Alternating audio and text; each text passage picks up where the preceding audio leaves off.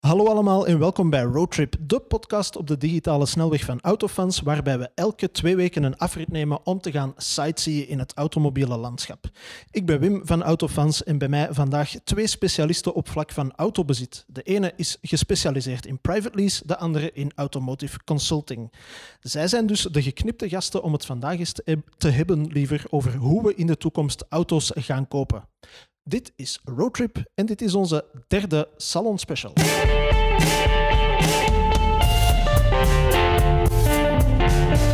Roadtrip. Welkom Jelle Pira van ALD eh, Automotive en Kurt van de Kastelen van Le Chiffre Automotive Consulting. Dank u wel, Wim.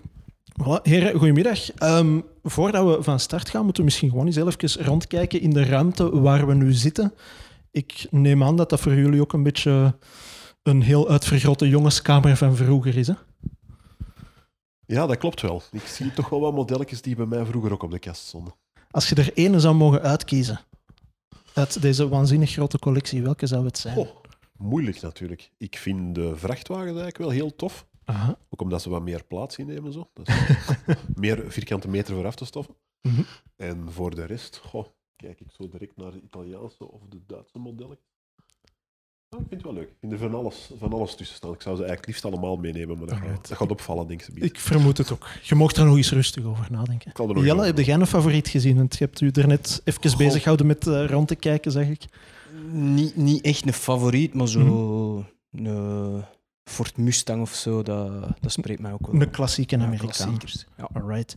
Ehm, wat hebben jullie trouwens zelf in de garage staan of ooit in de garage gehad van eh, toffe auto's? Of misschien van heel banale auto's waar wel een tof verhaal aan hangt? Of goede herinneringen? Vooral banale auto's, denk ik. Eh, ik, heb, eh, ik heb eigenlijk gewoon de typische wagens gehad. Aha. Dus eh, ben gestart met een Mitsubishi Galant. Misschien iets mi- minder typisch voor een jonge gast.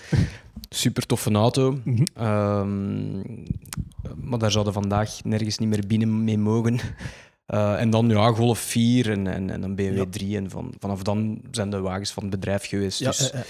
dan is de keuze iets Mhm. Traditioneler, zeg Ja. maar. De Golf 4, was het eh, de, de diesel van toen? Of Ja, was het, een eh, diesel, een goede diesel, een TDI eh, met, de, met de rode T en de rode D, dus een 130 onder- pk. Ja, ik wou, ik wou het juist dat was echt een fantastische auto, heel veel koppel. Mhm. Was eh, niet, niet mee te rijden als het, als het regende eigenlijk. maar een heel toffe, toffe Ja. wagen. Ah, wel, ik vind die heel mooi oud geworden. Ik weet niet of ik er de enige in ben. Mensen mogen het altijd laten weten, maar de Golf 4, ik vind dat...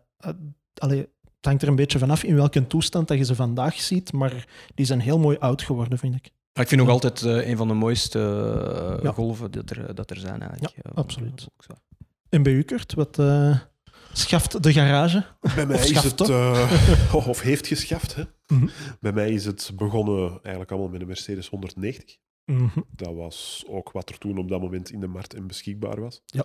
Ik had het voordeel dat die licht geaccidenteerd was en dat we die zelf in de tijd konden herstellen. Mhm. Dus dat was dat iets makkelijker als eerste wagen. Ja. Dat toen vader en moeder geloofden dat de, de eerste pellen er toch nog gingen afvallen. en dan, eh, goh, al snel, toch een twee jaar later, besefte ik dat zo'n 2 liter, dat dat wel economisch voor een student die pas ging werken, niet zo fantastisch was. Dus dan Mhm. besloot ik om een Peugeot 106 te kopen. Heel mooi autootje, 1.0, dus exact een helft. Ik wou net de zeggen, dat is een de groot contrast. Hè? Ja, vond ik te traag. Mhm. Was ergens wel iets voor te vinden, dus daar heb ik een andere motor in geschoenlepeld. Aha. Zo ongeveer op een eh, halve, twee dagen. En, Dus- en wat voor andere motor? Maar het leuke was dat in der tijd de Peugeot 106 en de Citroën Saxo waren bouwdoosmodellen eigenlijk. Mhm. Dus die waren familie van elkaar en je kon heel veel uitwisselen van alle motortjes, van alle versnellingsbakken, van alle Ja. inlaatsystemen, uitlaatsystemen die er toen allemaal bestonden. Dus Mhm. je kon zo een Frankenstein-monster maken. Dat heb ik toen ook gemaakt. En dan is Mhm. die eh, letterlijk de garage ingegaan, Ja. waar dat hem nu nog staat. En dan is het eh, de firma-auto's geworden. Ja. En tussen de firma-auto's had ik toch ergens het idee van, goh, dat is allemaal wel mooi, want ik werkte dan voor een BMW-garage, voor een. Volvo-garage. Dus het waren allemaal quasi nieuwe modellen. Mhm. Maar ik vond het dan wel mooi om ook een oldtimer te hebben. Ja. En dan begon ik met een Matra Murena, dat is een model dat u misschien kent. Het merk Matra zegt mij iets, maar de Murena kan ik me Ja. sowieso niet voor de geest halen. Dus Matra is een Frans merk, Mhm. wat daarna in, handen van, eh, wat in handen van Peugeot Citroën was, Mhm. maar daarna eigenlijk naar Renault is overgegaan. Ja. Want in die fabriek waar de Murena is gemaakt, is ook de Espas in Juist, eh, Matra heeft een link met de eerste Espas, zeker wel? Ja, ja, klopt. Matra is eigenlijk, heeft eigenlijk de Espas gemaakt. Die is op dezelfde manier gemaakt, ook een plastieke buitenkant met Mhm. een gegalvaniseerde onderstel. Ja, Maar ja. dat eigenlijk ja, de Matra. Matra. Murena is een sportautootje van de jaren 80, waar je met drie naast één zit. Zo herinneren sommige mensen hem wel. Een beetje McLaren F1 gewijs, maar dan maar voor een iets vriendelijker budget. Ja, ja, ja, toch wel, toch wel. Ja. En dan eh, als laatste oldtimer, want dan door omstandigheden ging ik eens mee een oldtimer rally meedoen. Maar dan Mhm. dacht ik van, die Matra is te mooi gerestaureerd, dus koop hem maar iets anders. Mhm. En dan werd het een Porsche 944, die Ja. op één week is gerestaureerd geweest. Ja, wat? We moeten natuurlijk niet te veel spreken over de kwaliteit waar dat mee gerestaureerd is. maar ja, dat heeft zijn ding gedaan en dat doet Mhm. het nu nog altijd. Met duct tape komt ook een heel eind. Ja, ja maar het was, het was iets professioneler dan ja, ja, maar toch. toch, ja. Nee, ik heb een beetje een zwak voor die modellen ook. Eh, eigenlijk nog iets meer voor de 924, wegens allee, in mijn hoofd dan toch iets Mhm. authentieker. Want de 944 is daar de evolutie van natuurlijk. Klopt. En ik heb ook ooit heel dicht gestaan bij de aankoop van een, maar dan ja, door allerlei omstandigheden is dat er niet meer van gekomen. Ik heb er heel lang spijt van gehad, maar dat was echt de basis 924. Dus de, Ja. de 2 liter was dat toen, die Volkswagen motor. Ehm, en achteraf hebben een paar collega's mij daar gelukkig in gerustgesteld door te zeggen van heel veel voor die prijs en die kilometerstand heb je daar niet mee mislopen. zeg. Je hebt Nee, daar. Een goede zaak aan gedaan om daar toch niet op in te gaan. Maar ik vind dat ook nog altijd een heel fascinerend model. Ja, dat is ook Dus, eh, dat is helemaal anders dan de 911 in bouw. ja, natuurlijk. Het, ja, de, de, allee, de, de architectuur is inderdaad helemaal anders. Hè. En ook nog iets vriendelijker voor de portefeuille dan de 911. Ja, alhoewel dat ze stilletjes aan, zelfs de simpelste 924 begint Oei. geld Ja. te gaan. Dus ik heb toch iets gemist. Ja, ik vrees, ik vrees het wel, in investering toch wel. Alright. Ehm, komen jullie eigenlijk uit een autonest? Want vaak de mensen die hier bij ons te gast zijn, die hebben altijd wel van kleins af een link met auto's. Of dat het nu van uw vader kwam, of van een onkel, of van een oudere broer die al een toffe auto had of zo. Ehm, hebben jullie een link van jongs af? Of helemaal Ik niet? niet. Enfin, Nee. Altijd wel een, een interesse, zoals heel veel eh, jonge gasten, en, eh, in auto's gehad. Eh, mijn vader ook. Mhm. En, en mijn grootvader, die ik, die ik zelf nooit gekend heb, was wel was, was een carrossier. Dus Ja. die herstelde wagens en, en deed heel veel Mhm. met wagens. Maar zelf eigenlijk niet echt. Dus ook niet, geen familie in de autosector of, of, of garagisten of, of name it. Nee, gewoon een gezonde interesse. En ik, ik werk eigenlijk ook nog maar drie jaar eh, in, in een auto, Ja. automotive Ja, dat had ik inderdaad opgeschreven voor Subiet, want jij komt eh, uit een IT- en telecom-achtergrond, als ik mij niet vergis. Ja. Dat is iets helemaal anders dan wat je nu doet, neem ik aan. Goh, eigenlijk, ja, dat is eigenlijk niet zo anders. Hè. Ik denk, Mhm. de, de automotive heeft, eh enfin, dat kan- Kurt beter zeggen, maar heeft heel lang, eh, is toch heel lang op dezelfde manier eh, gegroeid. Mhm. En, en heeft dezelfde manier van, van, van strategie gehad en nieuwe modellen. En, en ja, gewoon een mooie groeiende markt, zeg maar. Ja. Waar, waar dat, dat vandaag op een keerpunt is, hè. Dat, is dat is echt op een kantelpunt, die, die markt. Mhm. Ehm, zeker nu, door, door COVID, worden bepaalde zaken nog eens extra versneld wat betreft de digitalisering van heel, heel wat zaken, aankoop, eh, manieren van aankopen, Ja. leasing.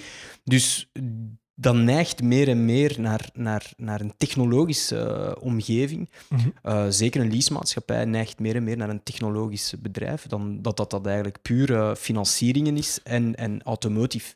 Ja. Dus in dat opzicht uh, is, die, is die stap niet zo heel groot geweest. Maar inderdaad, ik kom, ik kom uit IT, telecom, mm -hmm. waar, dat, waar dat de veranderingen die vandaag in een automotive gezien worden, eigenlijk 10, 15 jaar geleden daar, daar, daar reeds plaatsvonden. Hè. Ja, ja. ja. Oh, ja. En verrukkerd? Uh, een autonest of... Uh... Ik uh, denk toch wel dat ik dat moet zeggen dat dat een autonest is en was. Uh, ja. Mijn vader die werkte bij Cardoon, Mhm. mm -hmm. dus die een, ja, auto's importeerde, dus die had zo elke week een andere auto bij. Mm -hmm. Maar dan verder is mijn tante die werkte bij een auto-importeur. En dan had ik nog een, een, onkel, of een oom beter gezegd. Hè. Mooi Nederlands praten op podcast. die, een, die een eigen garage had. Ja. Ja, ja. Dus ja, de autonest was er wel. Ja, en uh, uw bedrijf heet Le Chiffre. Wat doen jullie daar precies mee? Dat ja, is, uh... met ons bedrijf, het heet eigenlijk voluit, dat vond mijn boekhouder heel plezant, Le Chiffre Automotive Consulting. Ik heb het in een intro juist wij, gezegd. Wij, wij hebben er ondertussen Le Chiffre Automotive Innovation van gemaakt, mm -hmm. omdat we meer willen zijn dan een consultancybedrijf. Maar ja. de, de hoofdzaak van ons bedrijf is dat we advies willen geven aan dealers of dealergroepen, Mhm. mm -hmm. of autobedrijven toekoer, aan ja, beter gaan werken, efficiënter gaan werken. En dat doen we door zowel oplossingen als software van onze partners te verkopen, Mhm. of dat doen we door echt ondersteuning van wat er al is. Ja. Dus die hebben bijvoorbeeld een standaard ERP-pakket van bepaalde merken, dat moet voor bepaalde importeurs. Mhm. En wij kennen dat eigenlijk door en door, doordat we er operationeel hebben ingestaan, maar ook doordat we de softwarekant kennen. Ja. En zo ondersteunen wij die mensen. Alright. Dus wij zijn vooral een ondersteunings- en advies. Maar wat jullie sowieso alle twee wel gemeen hebben, is een hele sterke link of een heel sterke visie op, op, op eh, hoe een, eh, een autodealer vandaag werkt, hoe dat, dat evolueert waarschijnlijk, zoals dat jij daarnet inderdaad al aanhaalde. Nu, ehm, we zitten nu eigenlijk vol een bak in de salonperiode, maar het is wel in een jaar dat er geen klassiek salon is. Ehm, maar in welk opzicht heeft dat bijzondere jaar het bezoek of de relatie met een garage of met een dealer volgens jullie veranderd? Want er is, zoals dat jij er net aanhaalde, de cijfer... Allee, de, het is een vreemd jaar geweest. Ehm, er zijn evoluties die daardoor versneld worden en zo. Ehm, ja, wat beweegt daar? Wat is daar de laatste jaren of het laatste jaar misschien allemaal op gang gekomen, versneld? Eh, wij merken, wij hebben heel veel met digitalisatie bij de dealers te maken. Mhm, We hebben bijvoorbeeld een softwarepakket dat we aanbieden, wat echt de naverkoop volledig digitaliseert. mhm. We hebben ook een, een, een stukje software wat eigenlijk een chatbot is, die automatisch spreekt met, die de simpele vragen oplost. Ja. Je merkt heel veel in een trafiek naar zo'n zo'n dingen, Mhm. dat zowel dealers, maar ook de klanten daar stil, stilaan meer en meer naar op zoek waren. Ja. En zelfs al voor de COVID. Voor de COVID waren er al de afspraken met een, met een verkoper die er gebeurden, om, om veel gerichter. En je merkt dat nu alleen maar sterker is geworden. Ja. Nu, wat betreft de, het trafiek, hè, want nu is het autosalon, maar, of beter gezegd autosalonperiode, Mhm. maar wat komt er nu bij de autodealer of bij de autogarage terecht? Dan merk je wel dat dat heel divers is. Ja. Wij krijgen heel veel ook de vraag van autodealers waar we op meeting zijn, van ja, hoe zit dat dan bij onze collega's? Mhm. En je merkt dat de ene collega daar loopt het storm, terwijl de andere collega, ja, ik zou zeggen, zijn chips moet zelf opeten, maar hè, dat mag Ja. dan ook niet meer, de chips, maar dat is dan het idee erachter. Ja, ja. Het is, het is opvallend dat de particulier helemaal anders denkt over auto's tegenwoordig dan de leasingklant. Je merkt aan de leasingkant, ja, de leasings die gaan nog vooruit. Ik denk dat dat Jan ook nog wel kan vertellen. Mhm. Maar je merkt dat, ja, dat, dat, is een, dat is een ander publiek aan het worden. Ja. Ja, ik had het sowieso opgeschreven als we, als we kijken naar auto's kopen, dat er inderdaad twee heel grote groepen zijn. Je hebt enerzijds de particuliere koper en aan de andere kant de zakelijke kopers natuurlijk. Ehm, is er voor de leasingmarkt dit jaar veel veranderd? Want ik, ik kan me herinneren, ik heb een tijd geleden iets van, eh van gelezen. Zij zeiden van in de coronacrisis, dus echt het dieptepunt, dat alles stil lag en dat het nadien terug open ging en langzaam weer aantrok, dat het vooral de particuliere koper was die terug naar de showrooms ging en dat de, de bedrijven dat die bijvoorbeeld nog even de kat uit de boom keken. Klopt dat volgens u? Is daar, Goh, eh, ik denk dat het, dat het een beetje afhangt van bedrijf tot bedrijf. Ja. Ehm, als, als je kijkt naar grote bedrijven die natuurlijk hun planning gemaakt hebben wat betreft personeel, die met aanwervingen zitten, die reeds wagens hebben besteld, die, Mhm. hebben, die zijn meer geneigd geweest naar verlengingen van, van, van bestaande Ja. contracten. Ja. Uh, maar niet, zo, niet per se stopzetten van, van contracten, omdat dan, dat betekent dan ook dat je mensen moet laten gaan. En Ja. in sommige gevallen is dat ook het geval geweest. Maar Mhm. algemeen gezien, grote bedrijven zijn de contracten eh, blijven lopen. Ja. De, de, de bedrijven die zwaarder geïmpacteerd zijn, en nog steeds, hè, zijn, zijn zeker één de bedrijven die in die, in die risicosectoren zitten, die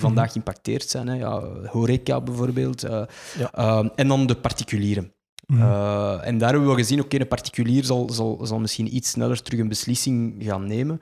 Uh, maar bijvoorbeeld een KMO heeft vandaag, uh, stelt toch wel bepaalde aankopen uit. Of dat dan uw leasing is of niet. Het is een kost waar, het, uh, waar het een boekhouder mogelijk van zegt, doe maar, doe maar even niet. Ja. dus dan merk je wel. als we kijken naar particulieren, denk ik vandaag, en een particulier heeft nog steeds wel nood om op zijn minst ene keer bij die een dealer te komen. Uh, al is het maar om dat menselijk contact te hebben of, of om een testrit te doen. Of, maar meer dan dat zie je, zie je vandaag ook niet meer. Dus ik Ja. denk, de traffic vandaag is absoluut minder uh, dan vorig jaar, deze Mhm. periode. Maar de kwaliteit Mhm. van de bezoeken is wel een pak beter. Ja. En dat zien we wel, dat er, dat er wellicht een, een, een beetje minder offertes worden aangevraagd, maar die dat worden aangevraagd vallen ook veel sneller in, in een order. Ja. Ehm, en dat is waarschijnlijk omdat mensen ja, meer gefocust zijn om, om, om te komen. Als ze, als ze dan toch de verplaatsing doen naar een, naar een dealer, Mhm. ja, dan is het met, met een nut of met Ja, een doel. Ehm, Ten eerste, een drempel is zogezegd Ja. al genomen. is al genomen. Dus dat, dat zien we wel. Ehm, ja. En ik denk, ja, daarin aankoop en leasing, dat, dat gaat op een bepaald moment. Hè, vandaag is dat nog zeer gescheiden, B2B, Mhm. leasing en, en, en particulier aankoop. Ja. Maar goed, dat, dat begint ook eh, door elkaar te lopen. Ja. Ja, want ehm, je haalt het nu inderdaad aan. ehm, want wij denken waarschijnlijk in termen van leasing altijd aan bedrijven en aan, en aan eh, zaakvoerders en, en ja, de zakelijke klant, zogezegd. Maar wat jullie doen, is ook voor een groot deel een, een particulier gegeven. Hè? Er zijn ook... Ja, ik, nu, private lease Mhm. blijft nog altijd een, een, een, voor een zeer, is een zeer marginaal aantal wat, dat we, Mhm. wat dat we zien op de Belgische markt. Maar als je naar onze buurlanden kijkt, is dat, is dat helemaal anders. Hè. Nederland, dat is gewoon booming. Dat is een, Mhm. een, heel, groot, een heel groot aandeel van hun, van hun totale automarkt, van de particulieren. In België is nog een beetje, eh, zoals ze zeggen, geboren met een baksteen in de maag, maar anderzijds ook heel graag eigenaar van Ja. iets. Eh, graag die een auto kopen, eh, afbetalen en dan op die oprit hebben staan en dat is van mij. Ja. En dan, dat, is een, dat is eigenlijk een logica die, die puur emotioneel wordt genomen, want Mhm. ja, investeringsgewijs is dat, is dat een heel slechte beslissing hè, in veel gevallen. Tenzij dat je een oldtimer op de kop tikt en dan spreken we over iets Ja. anders. Maar een gewone standaard, als je morgen een Golf 3 eh, of een Golf 4 of een Golf 7 koopt, Mhm. eh, nieuw, ja, dan verliezen daar geld op van zodra dat je buiten rijdt. Ja, dat is het cliché, maar dat klopt effectief. maar dat klopt ook. Ja, ja, en ja. meer en meer. Want vandaag, mensen die zeggen, ja, maar ja, ik, eh, ik rijd die auto, ik rijd daar wat langer mee. Mhm. Dan krijg je de impact van, van de CO2-regeling. Je mocht de stad niet meer binnen, je mocht daar niet meer binnen. Dus je weet ook niet wat de markt zal doen. We hebben, Mhm. we hebben het hele Dieselgate-verhaal gehad, waar dat heel veel mensen dachten, oh shit, ik raak mijn auto aan de straatstenen niet meer kwijt. Mhm. En, en voor, voor eh, leasingbedrijven was dat ook een, een gigantische eh, uitdaging. Hè? Want je Ja. ziet op heel veel eh, diesels waarvan dat je denkt, wat gaat ermee gebeuren? Ondertussen is dat allemaal een beetje gestabiliseerd. Mhm. Maar dat, dat toont wel aan hoe onzeker de, de, de, de markt is. En de tweedehandsmarkt doet het nog altijd goed. Mhm. Juist ook omdat mensen eh, veel gemakkelijker naar, naar dat soort wagens, wagens grijpen, omdat de, de investering toch wel lager is en het risico nadien op geld verliezen ook veel kleiner is. Ja. Ja, nu, ik wou nog even doorgaan op dat, op dat private lease verhaal, want ik vind dat iets heel interessant, vooral omdat ik het zelf eigenlijk ook niet echt ken, zoals dat jij daarnet zei, van... Ik zit ook... Allee, ik heb geen eigen auto, gelukkig. Eh, hoef ik die dankzij mijn bereidwillige werkgever niet zelf te betalen. Maar ehm, ik zit ook met dat idee in mijn hoofd. En mijn zus is bijvoorbeeld nu naar een nieuwe auto aan het kijken. En dat is ook het heel klassieke verhaal van... Ik heb dat in mijn hoofd. eh, ik ga naar de garage voor een offerte. Ik betaal een voorschot. Ik betaal een mooi maandelijks af. En op het einde is hem van mij. Ehm, maar ja, hoe zit het precies met, precies met private lease? Dat is gewoon ook een vast maandelijks bedrag, maar dan heb je op het einde de keuze inderdaad, denk ik. Hè? Of dat je... Wel, er is geen keuze. Hè? Dus private Mhm. lease is, is, is, een, is een huurformule. Mhm. Ehm, private lease is een, vol- volgens mij een, een heel interessant eh, product voor een hele grote doelgroep van mensen. Mhm. Maar er is ook een hele grote groep die er niks mee zal zijn. Hè. Ja. Ehm, maar wat private lease concreet is, is een, je, be- je betaalt eigenlijk per maand een huurbedrag Mhm. gedurende een bepaalde looptijd voor een bepaald aantal kilometers per jaar. Ja. Dus laten we zeggen 10.000 kilometer per jaar. Ehm, en ge- ge- gedurende 36 maanden. Mhm. Dan betaal je 350 euro. Maar in die 350 euro Mhm. zit alles. Ja. Eh, eh, nu, alles, dat betekent alles waarvoor dat je als particulier zelf moet betalen. Dus je verzekering dat je moet gaan Ja. zoeken, je taxen, je inschrijving, zo, ja. je onderhoud, banden, eh, je BIV, want dat vergeten ook heel veel mensen. Ik bedoel, dat loopt op zich wel wat op. Mhm. Ehm, natuurlijk, schade, boetes, Mhm. eh uw naft of uw diesel moet je wel zelf betalen. Ja. Ehm, maar de wagen is wel verzekerd en zo, dus het zit er allemaal wel in. Mhm. Ehm, en dat is het eigenlijk. Op het einde van, de, van, de, van het contract kan je de wagen niet kopen. Het is geen, Nee. het is geen, het is geen financiering, Mhm. het is geen consumentenkrediet, Nee. het is een huurformule. Dat betekent de leasemaatschappij blijft eigenaar van de wagen. Ja. En, en dat zal ook zo zijn. Mhm. Eh, de enige die dat die wagen kan overkopen is, is eventueel een dealer. Ehm, en dat is in veel gevallen een heel goede zaak, hè, want die wagen is, eh, als we kijken naar hoe dat we werken, eh, is, is een volledig one-stop-shop verhaal waar, het, eh, waar dat de klant ook voor alles bij de dealer terecht kan. Mhm. Dus banden, eh, carrosserie, Ja. onderhoud. Dus die, de verkoper en de dealer zijn wel op de hoogte van die wagen. Dus die een overnemen is, kan wel interessant zijn. Maar een Mhm. par- particulier kan de wagen niet Nee. overnemen. Nee, want het is inderdaad, er, er zijn nog andere formules waarbij dat, dat wel kan. Ik denk, ik weet niet van buiten of ze dat het. Nee, dat is niet het zogenaamde ballonkrediet, Ja, dat is nog iets anders. Of, het komt ja. daar wel op neer. Ja. Maar alleszins, er zijn wel verschillende manieren om vandaag een auto te kopen. Als het niet als zakelijke klant is, dan wel als particuliere Mhm. klant. Hoe zien jullie dat evolueren de, de komende jaren? Gaat daar, gaan daar dingen van wegvallen? Gaan daar dingen groter van worden? Gaan we nog altijd gewoon, zoals Jelle daar straks zei, als particuliere klant bijvoorbeeld naar de showroom en zeggen: Dit is mijn afbetaling, op het einde is hem van mij? Maar het grappige daarin is dat je ook ziet, je ziet leasingbedrijven effectief over die private leasing beginnen. Mhm. Maar de grap is dat ook de merken zelf daar blijkbaar verder en verder over gaan nadenken. Ja. Zo is er een nieuw Zweeds merk, wat effectief eigenlijk voor zorgt dat je ten eerste al een private leasing kunt nagaan, of beter gezegd, dan heb je een soort abonnementsvorm, Mhm. wat je ook nog eens je auto kunt uitsharen, zal ik maar zeggen, Ja. naar buurman en buurvrouw, of, of wie dat er ook naast u woont, om zo de kost nog lager te krijgen. En dat vind ik Mhm. wel allee, nog straffer dan dat. Ja. Want ai, het eerste contract dat je vastneemt bij een leasing is van je moogt hem en je zult hem niet aan een andere partij verhuren. Mhm. Terwijl dan een merk dan heel snel via technologie dan toch ervoor gaat zorgen. Ja. Dus ik vind dat wel grappig om te zien dat er zo'n technologie ook... Ja, wij zitten ook een Ja. stukje in de sharing en in de bike-sharing en carsharing, dat zo'n technologie dan ook nog eens die private leasing kan in de hand helpen. Ja, absoluut. En dan op termijn zullen we, denk ik, ehm, maar dat is mijn persoonlijk gevoel, zullen we gaan spreken naar subscriptiemodellen hè, die, Ja. die niet zoveel zullen verschillen van wat private lease vandaag is, maar nog net iets flexibeler zullen zijn. Ja. Eh, al vind ik private lease op zich vrij flexibel. Ik denk, Mhm. ehm, oké, als je een contract aangaat voor een bepaalde periode, eh, probeer je die te respecteren, maar je kunt stoppen. Hè, je kunt stoppen. En eh, er wordt heel veel geschreven over kleine lettertjes Mhm. Op zich zijn er, het is gewoon je contract dat je moet lezen. En ik denk, wij proberen als leasemaatschappij ehm, zeer transparant te zijn daarin. Mhm. Ehm, omdat, wij heel, omdat we het heel service aspect willen in de, in de verf zetten van private lease. Want dat is het uiteindelijk. Er zijn heel veel mensen die een wagen kopen en dan een onderhoudscontract bijnemen. Ehm, maar op zich is dat net hetzelfde. Ja. En dan moeten de mensen zich gewoon de vraag stellen. En, en, en ik bedoel, ik ben ook altijd... eh, ik heb altijd een auto gewild. Vanaf dat ik mijn 18 kocht ik een auto. Maar mensen moeten eigenlijk de vraag stellen, waarom wil je daar eigenaar van zijn?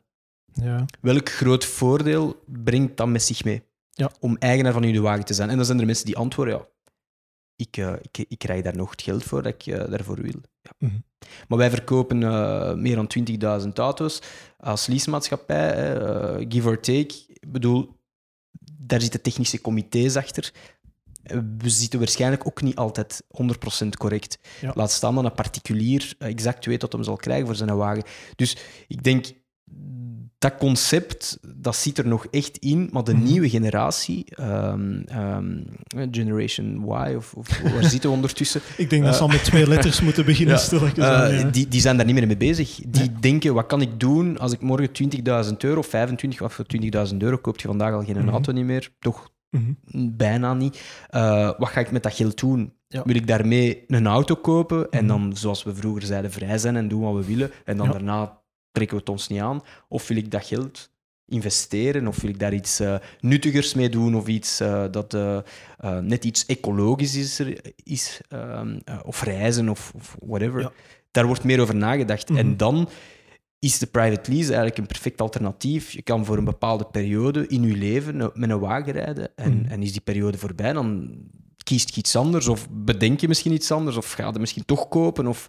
Ja. Maar dat geeft veel meer flexibiliteit. Mhm. Ehm, en je hoeft je achteraf ook niks aan te trekken. Ja. Van, Mhm. van, van verkoop, van, ja, van, van van al wat er bij en een wagen zulke komt. dingen. En, ja. Ja. Dus dat is voor, voor mij zijn dat twee zaken. Hè. Is dat, één, waarom wil de eigenaar zijn van die wagen? En weet je Mhm. eigenlijk wat je wagen nu elke maand kost? ja, want dat is inderdaad een, een, een oefening waar, waar mensen niet altijd bij stilstaan. En dan denk ik spontaan aan een term die jullie als leasemaatschappij ongetwijfeld ook zullen kennen. Dat is die total cost of ownership. Dus het idee van niet alleen de waarde van uw auto, maar ook wat dat je aan taxen, aan belastingen, aan verzekeringen, aan onderhoud enzovoort betaalt. Het idee van ik koop een auto, ik betaal hem af en hij is van mij, ja, die extra cijfers die komen er inderdaad niet bij. Hè. Nee, die kopen er niet bij. En, en voor heel veel mensen staat de wagen ook heel vaak stil. Ja. Ehm, Ja, en dat is ook een beetje zo'n cliché-idee van een auto die eh, stilstaat, is een auto die geld kost, maar dat klopt dan effectief Maar dat klopt. Eh, nu, een private lease kost ook geld hè, als hem stilstaat. Ehm, Mhm. Maar, maar het verschil is dat je, je, hebt, je hebt hem betaald ehm, en nadien, ja, is hij is afgeschreven, laat het ons zo noemen, en, Mhm. en je, je kunt naar iets nieuws gaan en je rijdt ook altijd met een nieuwe wagen. Ja. Dus er zitten, er zitten wel wat voordelen, voordelen achter. Hè. Nu, Mhm. als iemand 100% overtuigd is van eigenaar te zijn en, en, en, en zich daar de berekening van maakt, fair enough. Wat wij proberen te doen is de mensen toch duidelijk te maken van oké, de wereld is aan het veranderen. Mhm. Denk na over hoe dat je je mobiliteitsoplossing invult. Ja. Eh, vandaag is private lease is, het, is dat de eerste stap volgens mij naar een, naar een veel bredere manier van, van, van mobiliteit. Mhm. Uh, en da daarom sprak ik daar juist over die, die subscription modellen. Ja. Hè. Morgen zal je waarschijnlijk betalen voor iets maandelijks. Mm -hmm. En daarin zit dan de wagen en wellicht ook nog andere vormen van, uh, van mobiliteit. Ja. En dat is, dat is allee, volgens mij waar we echt naartoe gaan. Mhm. Mm -hmm. en, en, en dat samen met de digitalisering geeft wel wat druk op de, op de dealers. Anderzijds, private lease is, is voor een dealer een fantastisch product om te verkopen. Hè. Mm -hmm. Ja. Uh, ja, jullie hadden het daarnet alle twee aan. Jij met het subscription model, jij met het Zweedse voorbeeld. Ik neem aan dat we het dan over Polestar onder andere hebben, die daar heel hard mee spelen. Link Co, als we dat Zweeds mogen noemen. Uh, tussen aanhalingstekens. Quasi-Zweeds. Voilà. Um, is daar ook heel hard mee bezig. En Volvo ook. Ook al... Um, allee, het is dus vooral de Volvo-groep eigenlijk. Um, dat idee van uh, ja, cars as a service of mobility as a service... Um, is dat iets inderdaad waar dat jij merkt, daar, waar dat dealers ook al heel hard mee bezig zijn? Maar toch wel, want ik zag heel toevallig een reportage over de Ford Mach-E. Mhm. Mm -hmm. En ja. Ford Mach wat al vroeger wel wat Volvo-minded en toestanden geweest zijn, maar dat is ondertussen wel voorbij. En blijkbaar mm -hmm. in de Mach-E zit ook zo'n systeem mm -hmm. waar je kunt delen. Maar ik denk heel het verhaal ook van Jelle, het, het past wel in het plaatje dat de klant van vandaag vooral wilt kijken, wat kost dat? Ja. En ik denk meer en meer dat zo van die uh, crisissen, mogen we toch min of meer noemen, van zo'n COVID, ook ervoor gezorgd heeft dat mensen weten van, kijk, dat heb ik maandelijk op zijn, mijn rekening of in mijn portefeuille mm -hmm. en dat wil ik uitgeven. En dan is zo'n product als private leasing, ja, dat weet je van op voorhand, tot de laatste dag, hè, er zal ook wel een aflostabel van zijn, tot de laatste dag is dat zoveel. Ja. Terwijl als jij zelf een auto koopt, ja, in het slechtste geval, rijden vierde of vijfde jaar rijden ergens op een boom Mhm. Mm -hmm. en je hebt er uh, nul nog van terug. Ja. Ja, is, hè? ik denk dat veel mensen ook, je, je merkt veel, in, in, zeker ook in tweedehandswagens, dat meer en meer uh, autobedrijven daar echt de diensten er willen aankoppelen. Mhm. Mm -hmm. Zoals bijvoorbeeld een onderhoudscontract, zoals bijvoorbeeld... Uh, ja, je kunt het zo gek niet bedenken als de mensen willen het er eigenlijk als service bij. Dus dat Ja. is private leasing, waar dat je een, een volledig verhaal hebt in één keer, nog niet zo slecht. Mhm. Ook je zit met een hele hoop problemen minder. Je moet aan sommige mensen maar eens vragen, zou jij graag je auto dat je nu hebt zelf verkopen? Ja. er zijn heel veel mensen dat daar, oh ja, maar moeten we dat online zetten, Autoscout? Ja, dan belt daar de die of de die. Is de die te vertrouwen? Ja. Is de die te vertrouwen? Of dan is het uh, uw bedrag dat je erop hebt gezet, min 5000 euro zonder keuring, neem ik Ja, hem direct ja. mee. Ja, voilà. Soms, soms uh, komt dat ook voor. Dus Ja, het lost wel wat dingen op, denk ik. Ja. Nu, wat dat ik mij bij die, ehm, bij die voorbeelden, die, die services altijd wel afvraag, is er zijn heel veel dingen aan het evolueren richting service. Ik denk, ja, jij als, als IT slash telecomman, jij zult dat ook wel weten. Ehm, dingen als tv kijken bijvoorbeeld ook, evolueert ook heel hard in die richting van... Je betaalt voor een streamingabonnement, je betaalt uh, ja, om iets te huren eigenlijk. Um, ik ben maar aan het denken, voor, voor een, een, een klassiek gezin worden het dan op den duur ook niet redelijk wat kosten. Want bij een, uh, omdat je er straks aanhaalde voor 350 euro, wat voor auto zouden we daar voor dat budget in een private lease bijvoorbeeld kunnen... Alles hangt een beetje af van wat de, van wat de constructeurs willen, willen, Ja. willen doen. Uh, maar in veel gevallen zitten er toch uh, mooie fleetkortingen op private lease. Mhm. Uh, voor 350 euro. Dat zal dat variëren van, van uh, een zeer goed uitgeruste Ford Focus tot Mhm. een, een goede XC40 in een actie. Um, dus je kunt, als je goed zoekt, kun je echt heel mooie, heel mooie deals doen. Um, 350 euro wordt voor veel mensen gezegd, oh, dat is veel per maand. Ja, wel, dat was de reflex dat ik ook een beetje had van... Dat komt bovenop je afbetaling van je huis, ik zeg maar iets. En je hebt dan maar dat komt er anders, dat zit er anders Ah, wel, ook. Hè. Het is erom, hè. Dat Dus als je een auto op afbetaling koopt, zit hij eigenlijk wel met Ja. hetzelfde idee, tenzij dat je hem zo En je hebt je verzekering, hè, een jaarlijkse verzekering van een Mhm. nieuwe auto. Stel dat je een XC40 nu even neemt, eh, Mhm. dan, dan, dan zit je gemakkelijk aan 1000 euro. hè. Ja. Per jaar. Aan- alleen al aan je verzekering. Als je een gast bent van 22 jaar, kun je vandaag eh, met een XC40 private lease rijden.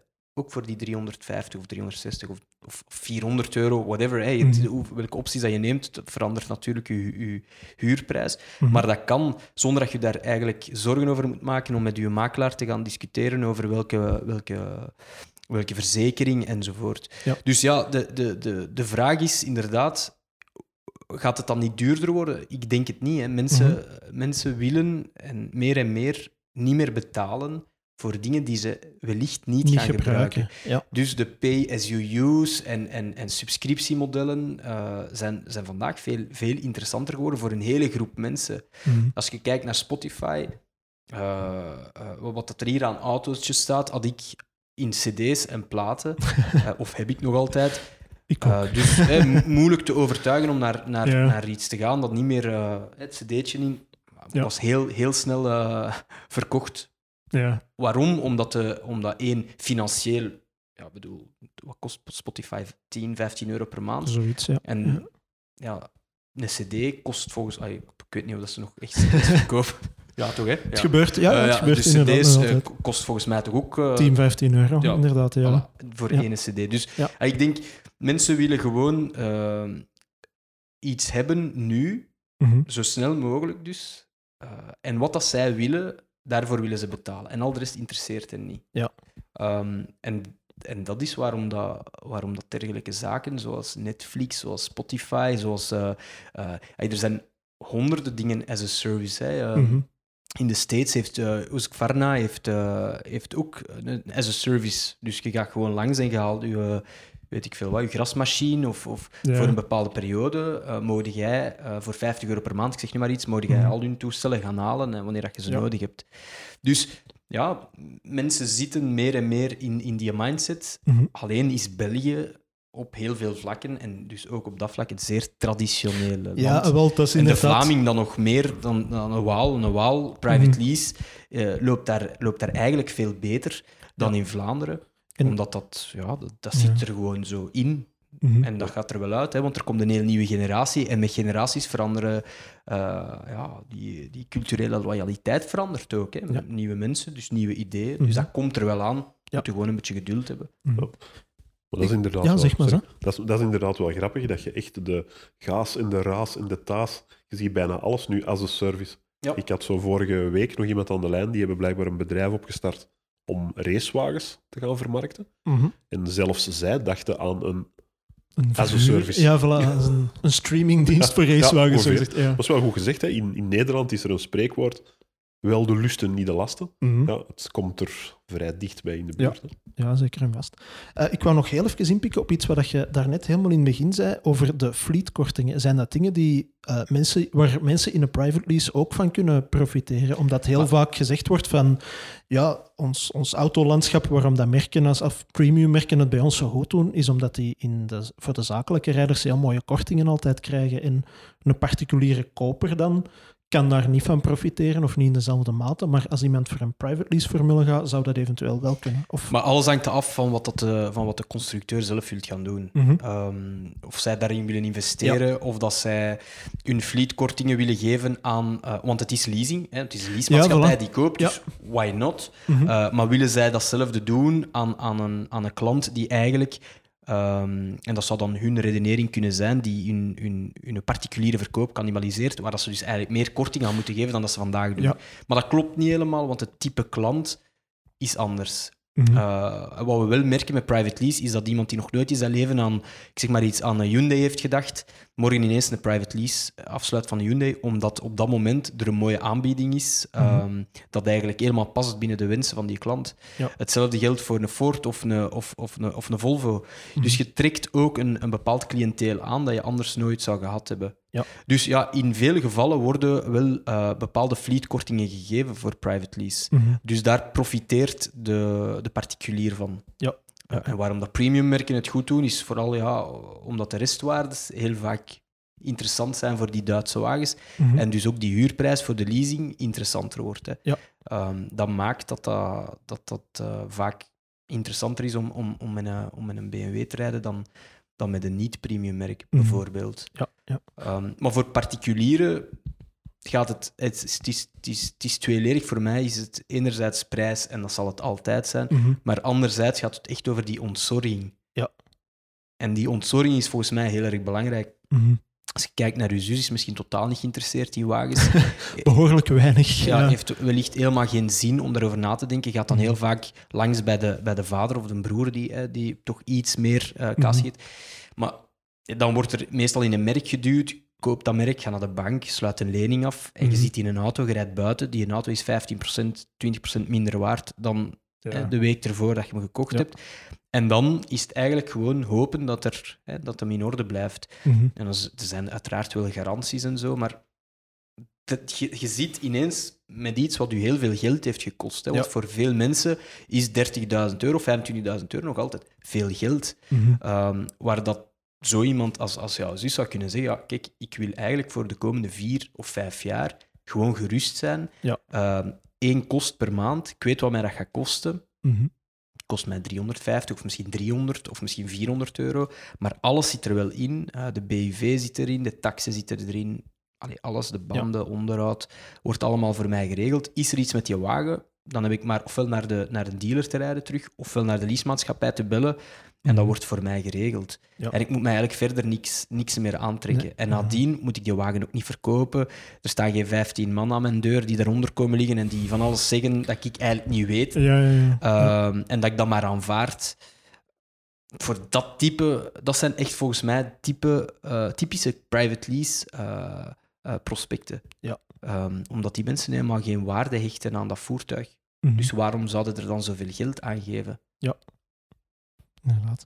Eh, waar ik ook nog heel even op eh, terug wou komen, was de, de traditionele Belgische koper, omdat, eh, of de Belgische autoklant liever. Ehm, omdat, ja, als we even kijken naar waar we het tot nu toe over gehad hebben, dan zijn er eigenlijk wel twee soort grote trends. namelijk de manier waarop we een auto kopen en ja, de digitalisering vooral. hè. Dus een auto als koopobject of huurobject of leasingobject. En dan ja, de manier van de showroom te bezoeken.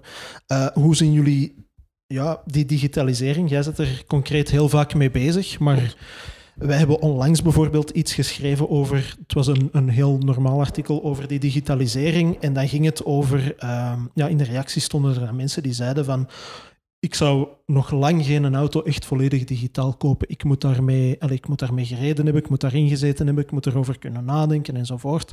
Terwijl dat er evengoed, laat ons zeggen, ehm 50% van de andere mensen zeiden, geen probleem, ik weet wat ik wil, ik weet hoeveel dat mij dat gaat kosten en ik druk op bestellen, zogezegd, en ik koop hem. Nu, met die bijgedachten ook wel, dat eh, ja, de mensen die bij ons over de vloer komen, die hebben sowieso al een bovengemiddelde interesse voor auto's en die weten dus meestal ook waar dat ze over spreken of waar dat ze mee bezig zijn. Maar hoe zien jullie dat voor ja, een traditioneel land als België op dat vlak? Zo'n digitale aankoopformule of een, een digitaal bezoek van een...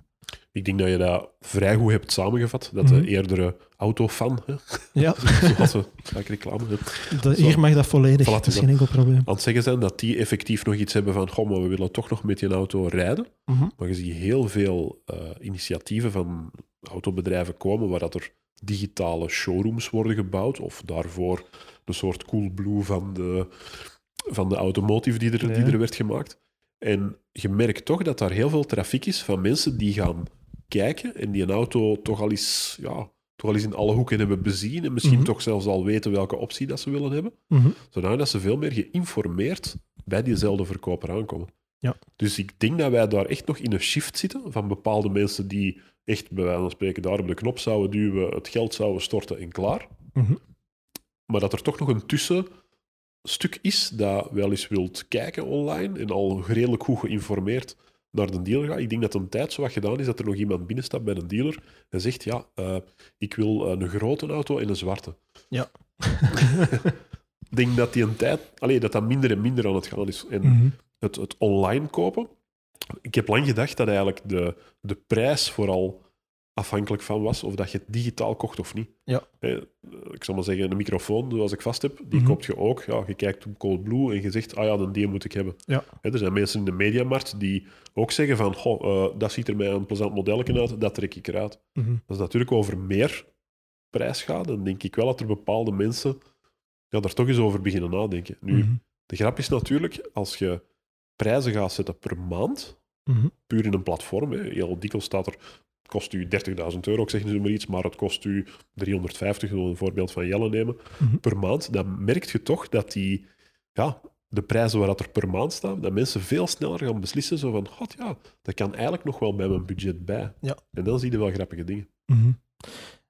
Ja, ik vind, dat, ik, ik, vind het sowieso heel interessante trends, omdat ehm, ja, dat zijn dingen waar dat wij eh, als, als autoredacteurs en zo ook al een paar jaar mee te maken krijgen. Wij zien dat regelmatig in persberichten van constructeurs van ja, we gaan richting deelmobiliteit, we gaan richting huurformules, we gaan richting digitale aankoop, maar het is dus effectief ook al wel concreet aan het gebeuren en aan het veranderen en aan het evolueren.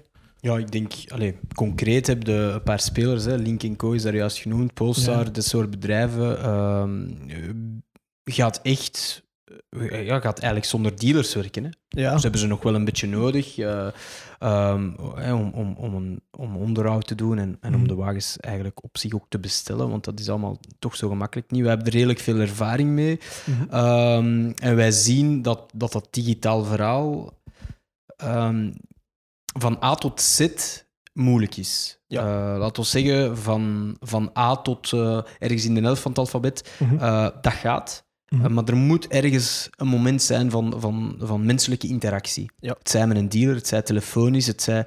Maar mensen die zeggen van, ja, oké, ik ga hier gewoon een hele digitale journey door. Ik doe, ik, vraag, ik doe een kredietaanvraag, ik teken dat contract digitaal. Mhm. Dat is de minderheid vandaag nog. Ja. Ehm, maar dat is ook niet erg. Ik denk dat die eerste fase ook al heel erg belangrijk is. Mhm. Ehm, en dat we ook in die digitale journey de dealer nog altijd betrekken. Ja. Hè, want de wagen moet ergens besteld worden. Hè. De wagen moet ergens op onderhoud gaan. Mhm. En de klant wil toch in veel gevallen toch nog altijd met die wagen rijden. Ja. Ehm, het hele Tesla-verhaal, waar, dat, waar dat mensen hè, een auto kopen voordat ze hem gezien hebben, of, dat, is, dat, is, dat, is, ja, dat is puur marketing, hè, dat is Mhm. branding. Dat, maar dat wil niet zeggen dat elk merk in staat is om, om dit Om die te gaan eh, doen. ja, nee, Eh, ik denk ja. als, je, als je echt naar de traditionele automarkt kijkt, die toch ook zal evolueren naar digitaal, hè, Mhm. dat, dat zal komen, sowieso. Ehm, dan, dan zal het in fases, in fase gebeuren, waar mensen online zullen gaan kijken naar een wagen. En, en, en, en zoals Kurt zegt, je gaat misschien maandprijzen zien, zowel voor privé, subscriptie, eh, de B2B. Mhm. Ehm, en dan zullen gaan kunnen configureren en hun journey starten, maar ergens in hun journey toch wel een, een, een moment van, van contact zullen hebben met, eh, met, een, met een dier, een verkoper of whatever. Maar toch Ja. dat contact gaan hebben. Mhm. En dan geloof ik absoluut dat mensen dat gaan doen.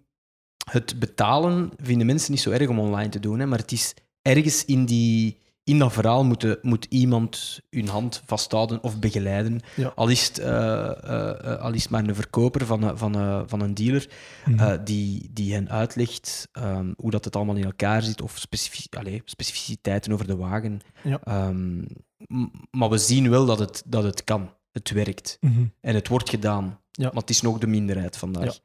En het is vooral eigenlijk voor, voor die wagens die, die een beetje prijziger zijn, Mhm. dat mensen het doen, omdat wellicht zij zich ook toeleggen op... Dat is hun doelgroep. Hè. Dat, is, eh, dat zijn tech-savvy mensen. eh, Mhm. Iemand die een auto koopt met, met een middenconsole als scherm. Ja, eh, die, of een scherm als middenconsole. die heeft al eens met een smartphone gewerkt. die zegt- begrijpt, wel de, die begrijpt wel de journey, maar zelfs Mhm. zij hebben vaak nog nood aan, aan een contact. Ehm, maar digitalisering, denk ik, voor zowel dealers als voor leasemaatschappij, als voor constructeurs, komt. Hè. Ja. Dat, dat is in elke markt. Het is een beetje een hype nu. Eh, en zeker door COVID wordt er overal, eh, in elke functietitel dat ze nu eh, zoeken, zetten ze er snel digitaal voor. Ja. Ehm, ik denk niet dat zo'n vaart zal lopen, maar ik denk wel dat, allee, ik ben er wel van overtuigd dat dat de toekomst is. Ja. Ehm, en en dat dealers zich gaan moeten ja, hervormen uh, naar, naar meer service uh, en, en veel minder naar die verkoop. Ja. Want ja, de, de, de, vroeger, hè, vroeger kwamen de mensen zeven keer bij een dealer voordat ze kochten. Dat is nog één keer, of misschien max twee keer. Mm -hmm. Dus je ziet daar al een groot verschil. En toegevoegde waarde van, van die verkoop is iets kleiner geworden. Ja. Hij is er nog, maar hij is kleiner. Mm -hmm. um, en ik denk dat dealers daarop moeten inspelen. Dat jullie als, als, als innovatief bedrijf en die consultancy een dealer daarin zullen meetrekken om te zeggen hervormen. En er zijn dealers die niet mee willen of kunnen en die zich Mhm. dan laten kopen. Hè. Die, Ja. die, die zeggen, "Pff, niet meer Dat voor mij. niet meer, ja. Ik kan het ook begrijpen als je 50 jaar eh, je dealership hebt, dat je denkt, het is Mhm. goed, koop mij maar over en ik zal eens eh, vanuit mijn zetel kijken hoe dat het verder eh, eraan toe gaat. Maar startende ondernemers, denk ik echt dat ze heel goed moeten nadenken over hoe dat zij de toekomst zien en, Mhm. en waar dat zij op willen inzetten. Ja. En we zien, hè, we zien veel dealers die zeer eh, innovatief te werk gaan. Hè.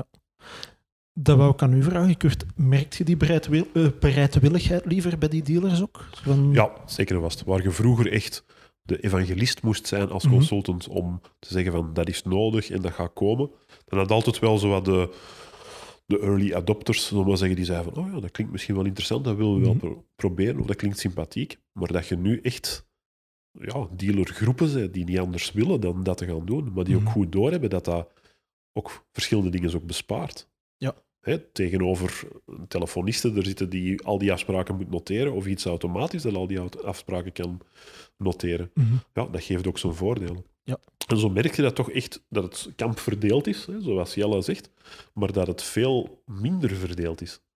Omdat Mhm. je ziet dat je hebt heel snel de grotere groepen die willen ja, echt gaan digitaliseren. Mhm. En daarbij ook de jongere ondernemers, of de, ik zou er nu niet direct een leeftijd op willen plakken, maar degene die hè, Ja. nog vooruit willen. Maar merkt ook dat er een partij is die zeggen van hoe voor mij hoeft dat digitaliseren niet meer. We kunnen je Mhm. dan afvragen hoe dat zij nu momenteel nog een auto verkopen in deze periode. Ja, het is dat. Dus dat wordt al eh, voor hun al spannend. Nu, eh, we komen stilaan richting het einde van deze aflevering, maar ik wou ze eigenlijk afsluiten met een, eh, een hele mooie denkoefening. Eh stap eens binnen in de showroom over vijf jaar. Hoe ziet die eruit? Of het aankoopproces eventueel, als het geen showroom moet zijn. Hoe ziet dat eruit volgens jullie? Hoe gaat dat... eh, Want we hebben nu het over de trends en over de evoluties gehad, maar heel concreet, als je even je ogen zou dicht doen en je loopt binnen, hoe ziet je showroom eruit? Hoe ziet uw computerscherm er eventueel uit? Allee, welke, welke stappen gaan er doorlopen? Eh, van aankoop eventueel tot ja, de aflevering van een auto. Ik denk dat die tendens nu al voelbaar is. Dat de, de grote dealerpaleizen dat die stilletjes aan achteruit aan het gaan zijn. Of kleiner aan het worden, beter gezegd. Achteruit gaan we nu niet direct zeggen. Dat er meer en meer multimerk dealergroepen zijn. Mhm. Waar dat je effectief een website hebt of een online showroom, zou ik maar zeggen, zoals je het wilt noemen. Waar dat je multimerk kunt gaan kiezen. Ja. En waar dat nu de keuze vrij wordt of dat jij nu gaat kiezen voor een Peugeot of een BMW of een, een weet ik wat. Mhm. Of ik zoek een vijfdeurs met een groot koffer. Ja. En ik denk dat dat veel meer de tendens wordt, zodat ja, elke koper zijn ding kan doen. En zal de showroom volledig verdwijnen? Dat denk ik niet. Want ik denk, zoals Jelle zegt, dat er nog wel een aanspreekpunt voor moet zijn. Mhm. Maar ik denk dat er op termijn evenveel mensen gaan zijn die gewoon dat online gaan bestellen. hun Ja. Goh, Over vijf jaar, denk ik, zal het op zich misschien nog wel meevallen, maar het gaat Mhm. inderdaad wel in die een trend. Ik, ik geloof dat een, dat, het, dat, een, dat een dealer dat dat later nog, nog een, ja, een soort van experience center zal zijn, hè, waar, al dan niet multimerk, waar mensen Mhm. misschien nog eens langskomen om te kijken, oké, hoe ziet die auto er nu eigenlijk echt uit? Ja. Ehm, en, en waar zal ik hier moeten komen voor mijn onderhoud? Maar dat mensen perfect zullen weten, en dat is vandaag eigenlijk al, per- perfect zullen weten wat dat ze willen, eh, en wanneer dat ze het willen en, en, en hoe dat ze het willen. En dat de toegevoegde waarde van de, van de verkoper in een dealership eh, een, een pak lager zal worden. Hè. De informatie die te vinden is via, de, via een digitale wereld, Mhm. die gaat zodanig eh, goed zijn dat dat, dat, dat, dat, eh, dat mensen eigenlijk hun volledige keuze zullen gemaakt hebben op basis daarvan. En wellicht ook toch al die, die eerste stappen in, die, in, die, in dat aankoopproces gezet zullen hebben, Ja. online. Mhm. Ehm, en en het, het, dealergebeuren zal volgens mij echt meer een, ja, overal een soort van autosalon zijn waar dat Mhm. mensen binnengaan en een beetje kunnen rondkijken, maar misschien zelfs niet meer gaan kunnen kopen. Hè, waar, mensen, Ja. waar ze gaan zeggen van kijk, we verwijzen nu naar deze, deze website en daar Mhm. kun je eigenlijk eh, het volledig proces afronden. Ja. Zonder Ja. interactie. Maar als er vragen zijn, en dan, kun je, dan kun je ergens terecht. En dat is volgens mij waar we naartoe gaan. En dan, mensen willen dat dan ook nog eens snel. Dus via de applicatie, eh, een lijst van wagens, kredietacceptatie binnen, binnen enkele uren en handtekening gezet onder uw, onder uw bestelling. Dat is volgens mij waar we naartoe gaan. Dan ben ik eh, inderdaad heel benieuwd over, eh, naar hoe het er over eh, vijf jaar gaat uitzien. Heren, ik wil u geweldig hard bedanken voor de tijd die jullie vandaag voor ons hebben vrijgemaakt. Wij zijn er overmorgen, denk ik, opnieuw terug. En dan gaan we eens kijken naar wat BMW het afgelopen jaar allemaal heeft uitgespookt en dit jaar gaat uitspoken. Iedereen die geluisterd heeft, bedankt voor het luisteren. Iedereen die gekeken heeft, bedankt voor het kijken. En tot overmorgen.